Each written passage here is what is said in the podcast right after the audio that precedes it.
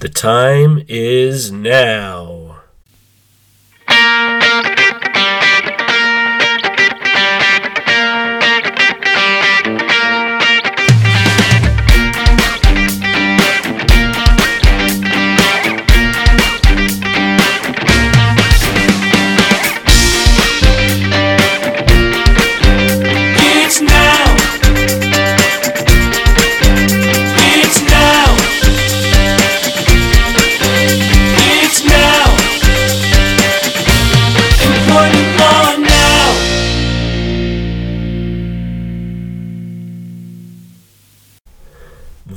4, Episode 66. This is Employment Law Now, and I am Mike Schmidt, Vice Chair of the Labor and Employment Department at Cozen O'Connor. So, starting to get a little optimistic that we're at least looking to the future just a little bit. Sure, we're all still grappling with and trying to manage current issues and what's going on literally right in front of us at the moment. But we're also starting to look at the future. What will the next phases of legislation look like that Congress is negotiating? What will we be dealing with? What should we be thinking about when it is time to bring the employees back to work? I've got two great guests who have agreed to jump onto the podcast today to talk about both of those issues. Okay, so I've got two guests today uh, rejoining the podcast who are certainly no strangers to the podcast at all. Howard Schweitzer, you know him from appearing on each of my February anniversary episodes every year, uh, in addition to other times coming in to give some great information about what's going on in the government. Uh, he is the CEO of Cozen O'Connor Public Strategies and also played a pivotal role as the COO of the federal TARP program. Uh, also, Dave Barron, who has been a repeat contributor to the podcast here. He is one of my partners in the Labor and Employment Department, resident in Houston, uh, and represents employers and management in all traditional labor and employment law issues. Thank you both for coming on so quickly. Mike, thanks for having us. Thanks for the invite, Mike. Absolutely. Howard, let me start with you. Um, such a, a big issue right now funding, what's happening to it, how are we getting more, what's uh, Congress doing. A lot of businesses were told in the last few days that the SBA and um, PPP money has actually run out. What should employers be doing now if they need loans, need the money, and really don't want to start furloughing or laying off employees now? Well, I think Mike more is coming. There's no no question that more money's coming. I think maybe even as soon as today or tomorrow. There's been this extended negotiation between uh, Secretary Mnuchin from Treasury and the Hill, and they're definitely appropriating more money. Uh, and there's going to be additional legislation coming forth. Um, you know, I expect in May. So, so there's more to come. I'd hang on if you can. Look, I, what I'm telling clients is you have to manage your business, and whatever that means, it means. And if you can't afford to meet your payroll, then you've got to do what you've got to do. Uh, but I do think there's substantially more money in the pipeline. Good. So, uh, you know, it's just a matter of uh, not if really, but when it's going to come and, you know, can these businesses hold on a little bit? Yeah, now that'll run out too.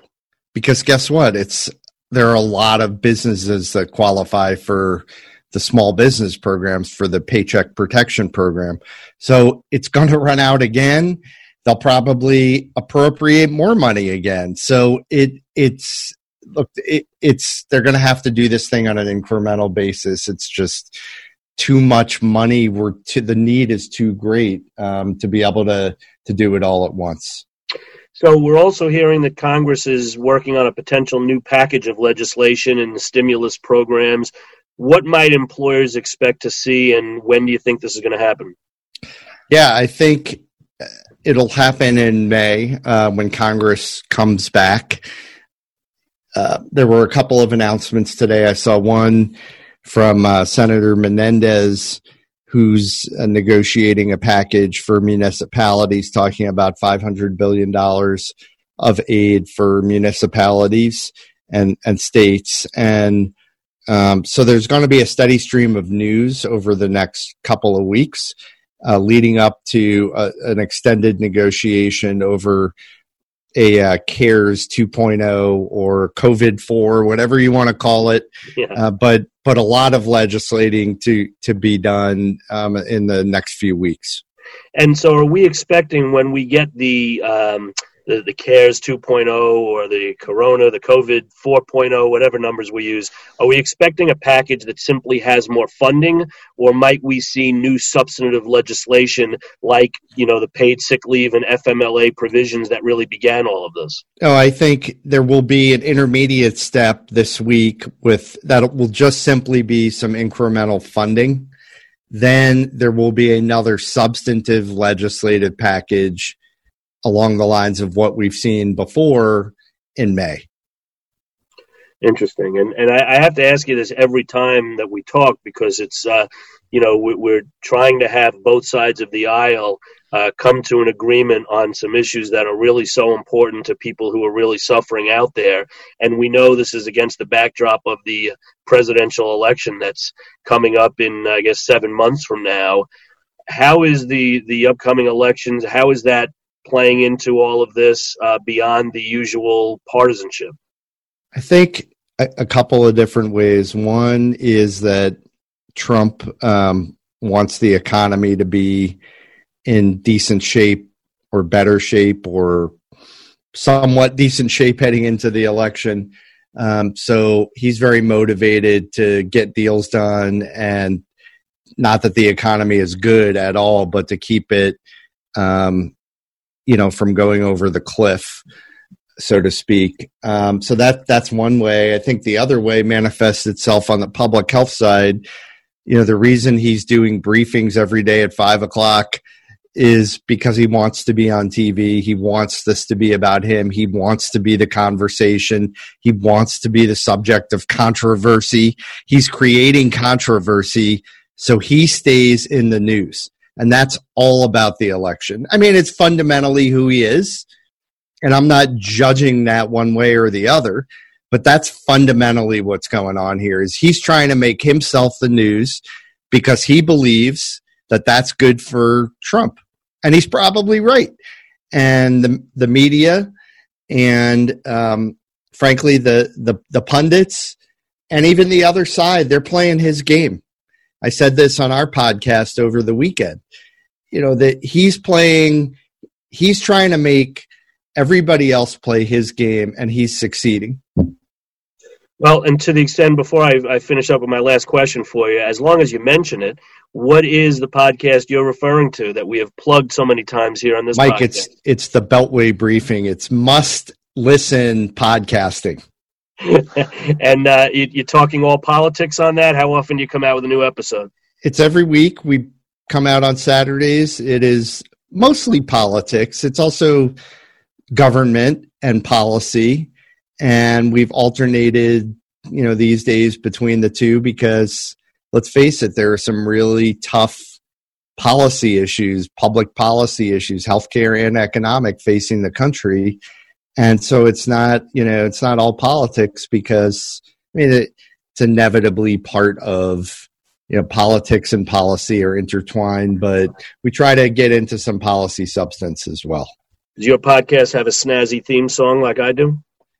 Uh, it has a it has a music backdrop mike and uh, it's very exciting Great. Um, the last question that I will uh, give to you before I turn it over to David. Um, obviously, the Democrats, um, Speaker Pelosi, and, and all these other Democrats, you know, have some work to do to work together with President Trump and the other side of the aisle mm-hmm. as well. As I said, so many people are are suffering here. Um, you expect to hear more from the presumptive Democratic nominee now, Joe Biden, uh, stepping into the dialogue.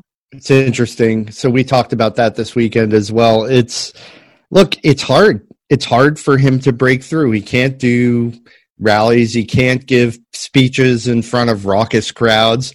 There isn't going to be a a convention in the normal sense of the political convention, you know, approach. So I think it's going to be very, very hard, and I'm, I'm sure they, his team. I know his team is hard at work on this right now. It's how do they how do they break out because you know Trump has the megaphone, and look, I think I think the Democrats in Congress are doing a pretty good job uh, of of having a voice, um, but that's they're not running for president. There's only one presidential candidate, and you know, people seem more excited about the possibility of Andrew Cuomo running for president than they do the Joe Biden candidacy. Um, so he's got to find a way to to make himself the conversation. It goes back to my last point. If Trump is is the conversation, you know, he he doesn't give Biden any any opportunity to break through, and that's why he's doing what he's doing. Yeah, it's certainly Governor Cuomo here in New York is getting some great press, though. Frankly, until until I see him mocked on Saturday Night Live, I won't consider him a serious candidate there at all. Go. There you go. Um, so the key, I guess, the key is just having your own uh, spot on on CNN every day, right? I mean, Cuomo has his spot, Trump has his spot, so it's amazing. It really is uh, amazing. No, but I uh, think, I mean, what do you think? It's hard for Biden to. It's hard for him to command any attention. And it's ironic because, you know, a lot of people would say that that's what put him over the top and really hurt Bernie Sanders.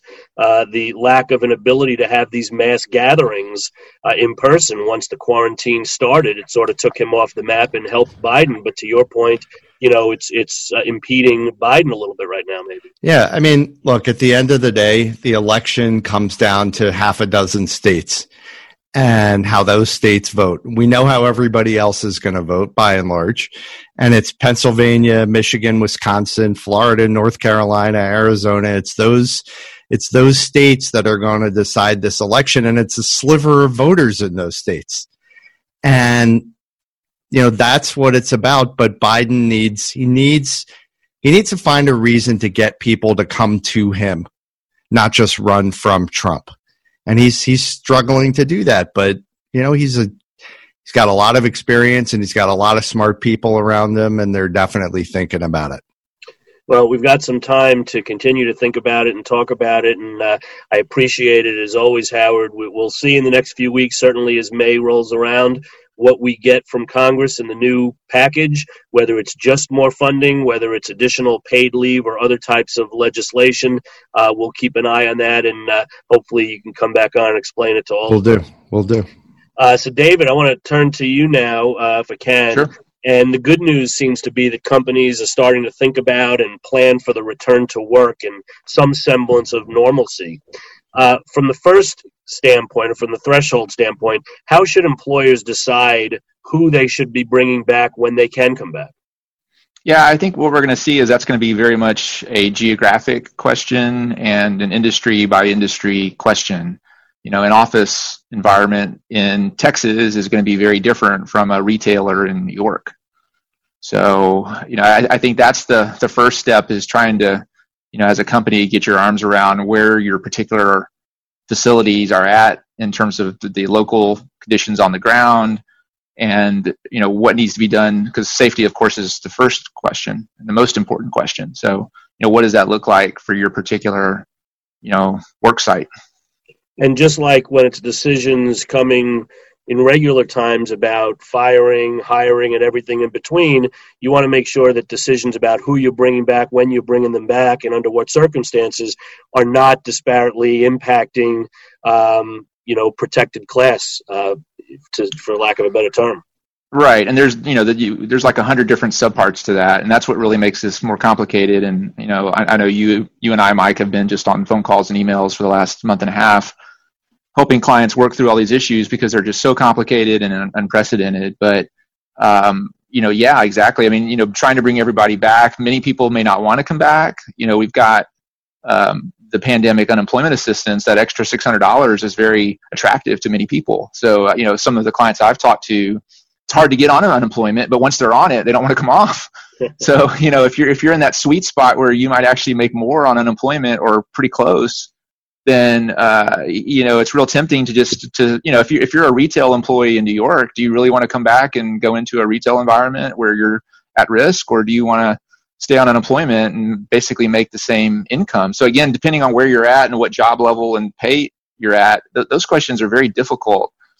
And and then you know, as an employer, what do you do with that person if they say I'm not comfortable coming back? Do you fire them? Do you give them a you know temporary leave of absence? Um, again, these are questions that often get into age and uh, you know health conditions as maybe the reason why they don't want to come back, which which creates legal uh, dilemmas there. Uh, you know, just to make things even more complicated, if you look at the federal return to work guidelines, the you know the phased return to work steps that the, the president has come out with, you know, those guidelines basically say that for elderly and people with underlying health conditions, they should shelter in place to phase three, which is you know depending on which state you're in, that might be months away. So how, how do we, you know, what do we do with those folks? Do we let them stay on unemployment for the next two, three, four months, maybe longer, depending on where you're at, or do we you know, are we required to accommodate them by allowing them to work from home? Um, if we, can, we, can we force them to come back? I mean, is that sort of a rule of law that the president uh, phased program? If you have someone who meets the definition of, of the elderly um, folks who have to shelter in place, can we tell them that they can't come into work if they want to?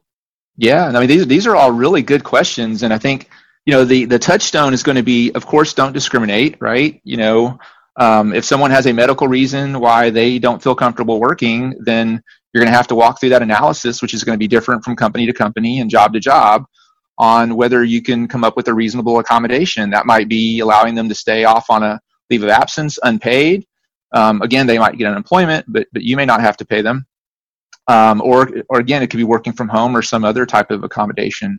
And I think, you know, that's going to be a big question that employers are going to have to be looking at for their workforce yeah, we're going to have a whole host of new accommodation requests coming out of this. You'll have people who are perhaps in positions that regularly would travel for work might come back and uh, and you know express some fear of, of doing that. People who may want to uh, or need an accommodation from PPE and mask wearing requirements. So I, I, I take it we're going to see a lot more in the way of accommodation requests, both disability and religious. Yeah, and the interesting thing about masks, because I think that's going to become, you know, we we were like the only country that really didn't, uh, you know, get fully on board with masks. Europe, Europe as well, I think, in fairness. But you know, the the countries that were really all all in on masks, the Asian countries have had a much better experience with COVID nineteen. So I think, um, you know, I think we're probably going to end up in that direction very shortly. And many localities have already, um, you know, implemented requirements for masks out in public and grocery stores and and um, you know gatherings and things like that. So I think we're going to see more of that, which is again going to create, of course, you know issues for employers. So do you you know you're you're probably going to have to allow masks if the state and county is ordering it. Of course, you have to allow it, but uh, you know what if those orders are not particular to your workplace? Again, maybe you're not a grocery store, maybe you're an office setting. So you know what do you do in that setting? Uh, you know, do you require masks in you know public areas like going to the bathroom or a hallway or your you know does your receptionist have to wear a mask? You know these may not be you know things that are crystal clear in the local ordinances. So you, you know you're to have to come up with your own rules on what you're going to require keeping in mind that an employee who gets sick or heaven forbid dies um, and argues that they you know contracted it in the workplace now you're it's a workers comp claim or a lawsuit. So there's a good reason to be concerned and try to come up with a good policy for the workplace of what to do on things like PPE, even in office environments. The lawsuit uh, reference is a great segue. So, uh, assuming as we are that at some point uh, we're going to be bringing employees back to the workplace, uh, it doesn't necessarily mean that we're doing so in an environment where you know there's no longer any coronavirus, there's no longer any threat to um, getting the coronavirus. Can or should employers get releases or waivers from returning employees?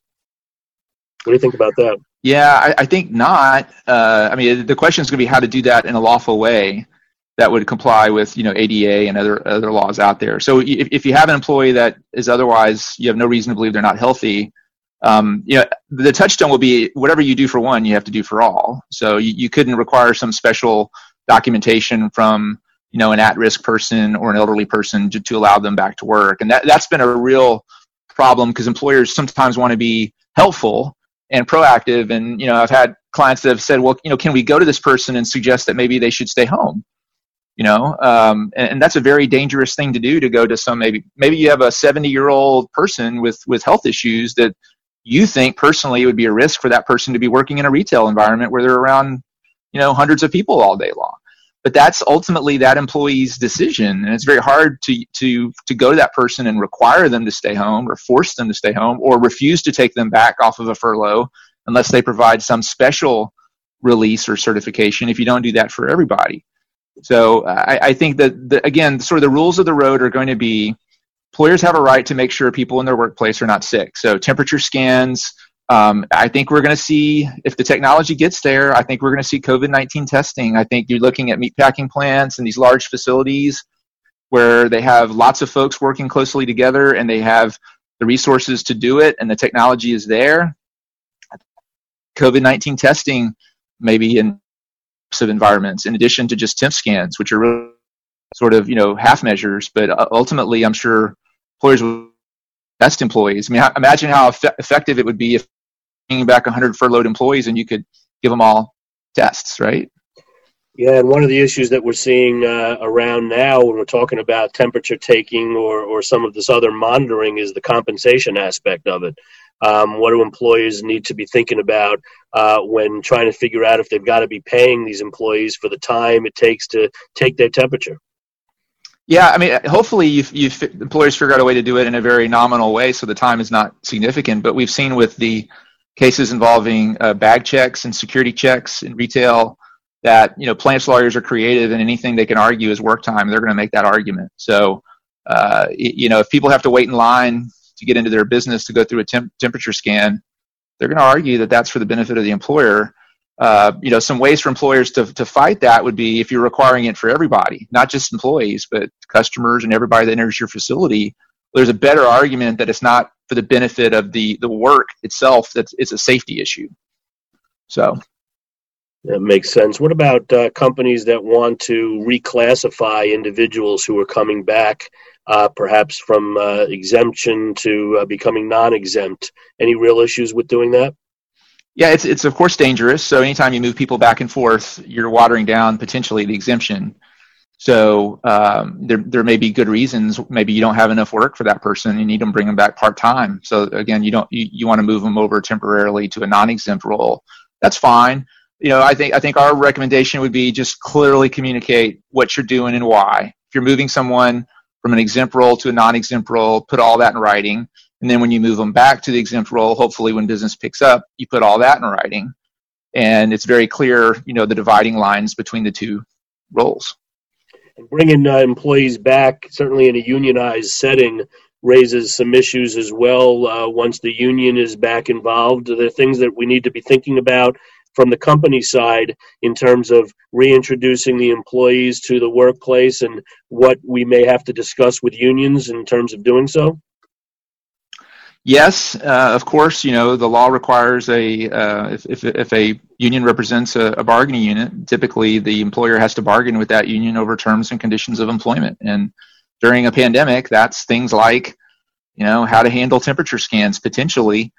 You know we we've there's a lot of you know special sort of emergency rights out there that the law has recognized. But again, th- those are very emergency types of scenarios. The longer this goes on, the harder it is to argue that you know the employer has a, a right in an emergency to, to do X, Y, and Z without taking the time to talk to the union about it. So I think the, the, the good practice is to try to work things out with the union if they're involved so that you don't have unnecessary fights, keeping in mind that the first and foremost the employer, even if the union disagrees, with what you're doing at some point if you think it's the right thing to do and the safe thing to do then you know of course the employer ultimately has the responsibility to do that we talk so much as uh, labor and employment lawyers, even before all of this, about training and training employees, training supervisors and management folks. Um, this really uh, is no different in terms of the kinds of topic that you really want to be communicating with your supervisors, your managers, the people who are going to be in the trenches with the employees who come back. Um, would you say employers should be thinking about specific training to be done for this, uh, this these groups of employees? Yes, I think absolutely. I mean, these are new response.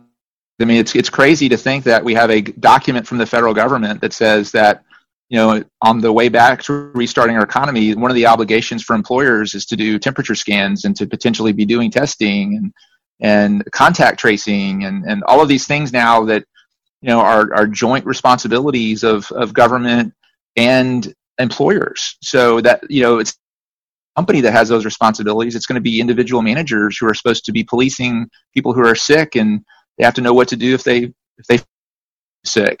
So these are substantial new responsibilities that managers probably didn't realize they were getting into when they signed up to be a manager. So they need to know how to do these things lawfully. Yeah. Um, any uh, any other takeaways? Obviously, the workplace itself is going to be quite different from for some time, even when we're back to phase one, phase two, whatever phase you want to call it in the beginning. Uh, any other takeaways that you have for employers uh, to be thinking about now as they start to plan for this eventual return to work? Yeah, I think the big one, this is just sort of an overarching one, and you talked about training, is understanding that you know we're going to see a lot of lawsuits probably coming out of this, discrimination lawsuits, things like that, and you know everybody's going to want to talk about coronavirus in the workplace. Everybody's going to want to talk about their experiences and their families that got sick, and it's but all of you know the, those things get into protected classes all over the place. I mean, we would be telling our clients in sem- seminars and trainings, you know, your, your managers should not be having 100 discussions a day with employees about medical issues. But the temptation is going to be there more than probably any event in our lifetimes, and uh, you know, people are going to want to know. I mean, for example, you're when people are coming back who have been gone from the workplace for three or four months, employers are going to want to know, did you get sick? Right? I mean, because maybe they're immune. I mean, these are questions that logically we would want to know and people would want to be talking about, but arguably are illegal. So, you know, it's going to be very tricky for employers to navigate this and have a workforce where people are not talking all the time about the elephant in the room. And, and, and that to me is a very, very difficult thing to manage. Yeah. Did you, uh, did you get sick? Are you immune? Did you take the quarantine even seriously? You know, what were your activities? Uh, during the, uh, the, few weeks, the, the few months that uh, you've been out. Uh, there, there are going to be temptations, not to mention one of the things you start off by saying before when you're talking about the discrimination aspect of it, the whole xenophobia uh, reality here. People are going to be looking to blame perhaps uh, certain groups of employees and you know whether it's discrimination harassment are you retaliating against whistleblowers who are now coming into the workplace and looking to spot all of the dangerous uh, aspects of the uh, physical work environment? These are things that managers supervisors and hr folks are going to have to really uh, give some thought about when they're planning the return. Yeah. Times 10 uh, so, Dave, uh, you and the uh, our labor and employment department have been staying on top of all these issues, doing uh, weekly and, and biweekly webinars. Uh, you've got another one coming up that you're leading uh, this coming Friday, April 24th. what's the webinar this week going to be touching on? Yeah, so uh, a very timely topic. In fact, the same one we're talking about today, which is the the big return to the to the workforce and how to do that in a way that's lawful and practical. So we're we're going to be spending a lot of time from every angle, you know, from benefits, from obviously the things we've talked about on absenteeism and safety. Uh, you know, so we're, we're going to try to hit all of the hot topics on how, you know, what employers need to be thinking about and putting their strategies together. We're also going to have a checklist uh, available, you know, on Friday. So we're going to try to give employers the resources they need to be able to get people back to work. That's great. Um, and certainly, if you have not received an invitation uh, to register for Friday's webinar yet, you can always find uh, the webinar registration link as well as our other coronavirus task force materials by going to cozen.com and clicking the banner that refers to the coronavirus task force. Uh, Howard Schweitzer and Dave Barron, I really appreciate you both coming on. As always, this has been helpful, and we uh, look forward to Howard, your continuing podcast, and Dave, uh, this coming Friday's webinar to dive a little bit more into detail in a lot of the issues we just talked about. Thanks, Mike. Mike, thank you. Well, I hope you found that informative and useful for your organizations. Thank you, as always, for listening. I hope you and your families and colleagues are all staying safe and healthy. Until the next time, I also hope all of your labor is productive.